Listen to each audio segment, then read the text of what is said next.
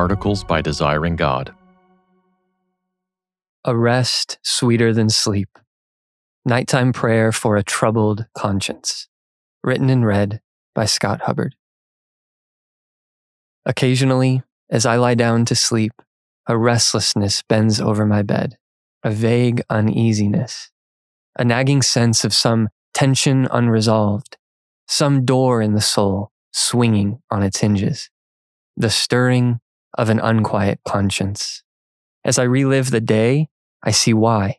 Prayers hurried or skipped, an evangelistic opportunity avoided, grievances nourished, self promoting words snuck into conversations, the prayer request that was probably gossip, precious time squandered, encouragements unthought and unspoken.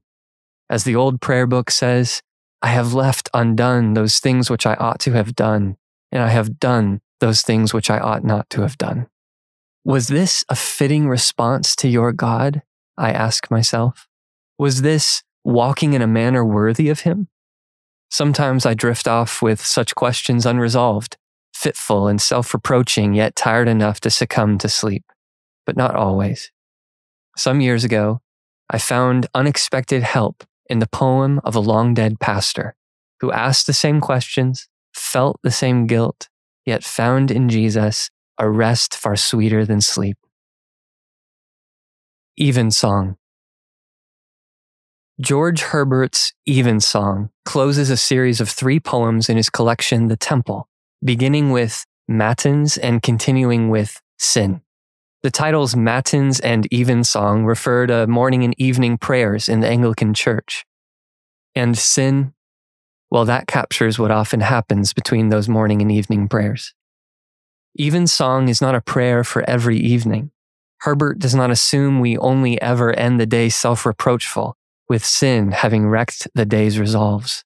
But he does assume we sometimes do, and that often, even the most faithful Christians kneel beside their beds, deeply wishing they had walked in a manner more worthy of their God. What do we say at the end of such days when we feel the gulf between God's kindness and our unworthy response?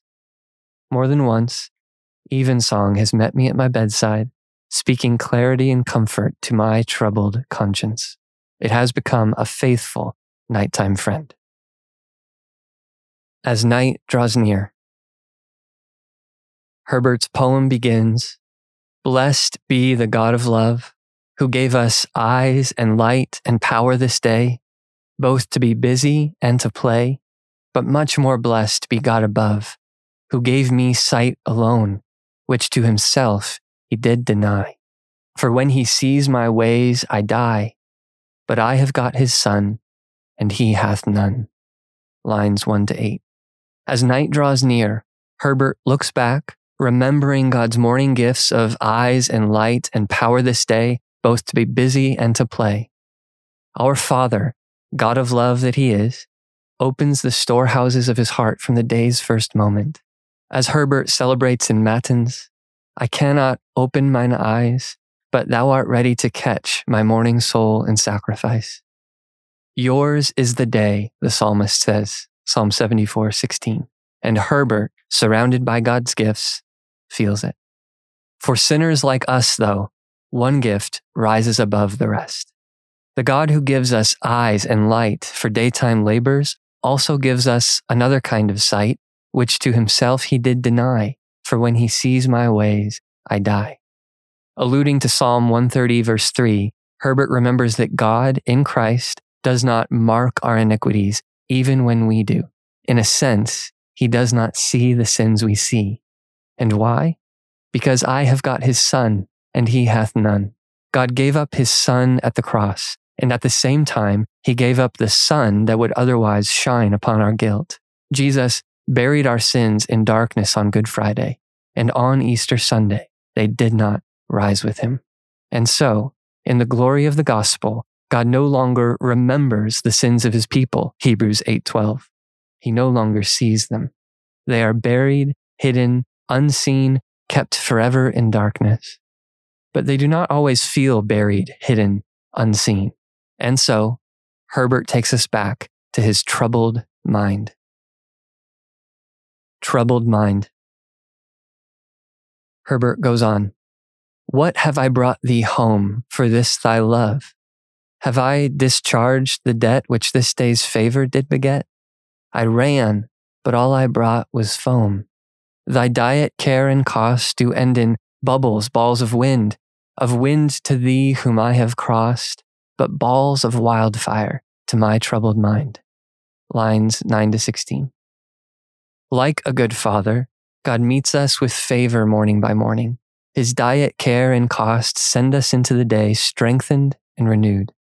But all too often, as we approach home in the evening, we dig in our pockets, wondering how we could have taken so much and brought back so little. What have I brought thee home?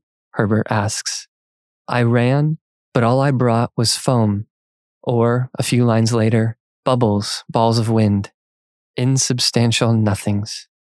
Approaching God with fists full of wind may not trouble the spiritually nominal, who care little whether they please God or not. But for those who have tasted the kindness of God and have seen the cross as its cost, such wind can become balls of wildfire to my troubled mind. The sun has set on the day's regrets, with no time now to remedy them, leaving us with a thorn pricked soul, a pillow of self reproach, a smoldering conscience. On nights like these, some simply try to sleep their guilt away. Others search for some rationalization. Still others pray, but not in a way that douses the fire in their minds. What does Herbert do? Closing our weary eyes. Herbert continues, Yet still thou goest on, and now with darkness closest weary eyes, saying to man, it doth suffice. Henceforth repose, your work is done. Thus in thy ebony box thou dost enclose us, till the day put our amendment in our way, and give new wheels to our disordered clocks. Lines 17 to 24. Herbert, with wildfire burning his troubled mind, turns to God and says, Yet still thou goest on. The God of love has yet more love stored up more favor to offer. He began the day by giving us eyes, and now, as night overtakes our burdened souls, he with darkness closest weary eyes, and not just with sleep. God, in mercy, closes our eyes to our sins, just as he in Christ has already closed his. As God closes the soul's eyelids, bidding them be blind to the day's confessed sins, Herbert imagines him saying to man, it doth suffice. Henceforth repose, your work is done. In response to our weary, day and regrets, God gives not more work, but rest. Our work, however pitiful, can be done at day's end because God's perfect work of redemption is done. John 19:30, Hebrews 10:12 to 14. And we, by faith, have got his son. Thus God encloses us in thy ebony box, surely a reference to a coffin. The biblical writers saw sleep as an image of Christian death. John 11, 11, 1 Thessalonians 4, 14. And Herbert, tapping into the theme, treats nighttime as a daily rehearsal for the moment when our ebony box will be made of wood and not of night. On that last twilight, some of God's true children, like Christian in Pilgrim's Progress, will look back and ask, pained, What have I brought thee home? for this thy love?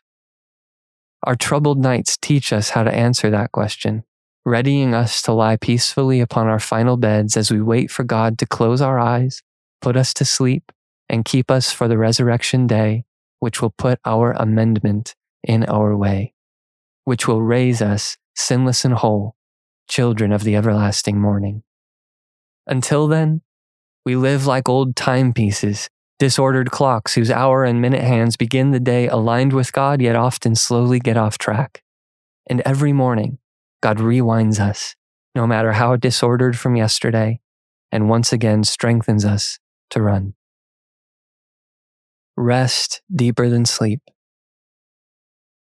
Herbert closes the poem like this I muse, which shows more love, the day or night? That is the gale, this the harbor, that is the walk, and this the arbor. or that the garden, this the grove. My God, thou art all love. Not one poor minute scapes thy breast, but brings a favor from above. And in this love, more than in bed, I rest. Lines 25 to 32. As God carries us from morning to evening, we move from favor to favor, mercy to mercy, kindness to kindness. By poem's end, Herbert muses which of the two, day or night, shows more love the gale that sends us through day's waters, or the harbor that holds us at night's shore, the walk that takes us through day's labors, or the arbor that receives us into night's rest, the garden of daytime strength, or the grove of nighttime forgiveness. The question cannot be answered. In Christ, God gives us power to work for Him, and He gives us pardon to rest in Him. Both have their peculiar favor. God's children prize them both. And so, not one poor minute scapes thy breast, but brings a favor from above. Not one minute of the day is unadorned by the love of God, whether daytime love or nighttime love, strengthening love or forgiving love. Herbert closes, and in this love, more than in bed, I rest. In Jesus, we find a rest beneath our rest, a pillow under our pillow, comfort of soul surrounding the comfort of sleep. Such rest and comfort depend ultimately not on what we give to God, though we long to give Him much and more, but on what He has given to us, His Son. And so, even the frustration and futility we feel toward day's end can become a mercy, delivering us into a deeper rest than sleep can give. For more resources, visit desiringgod.org.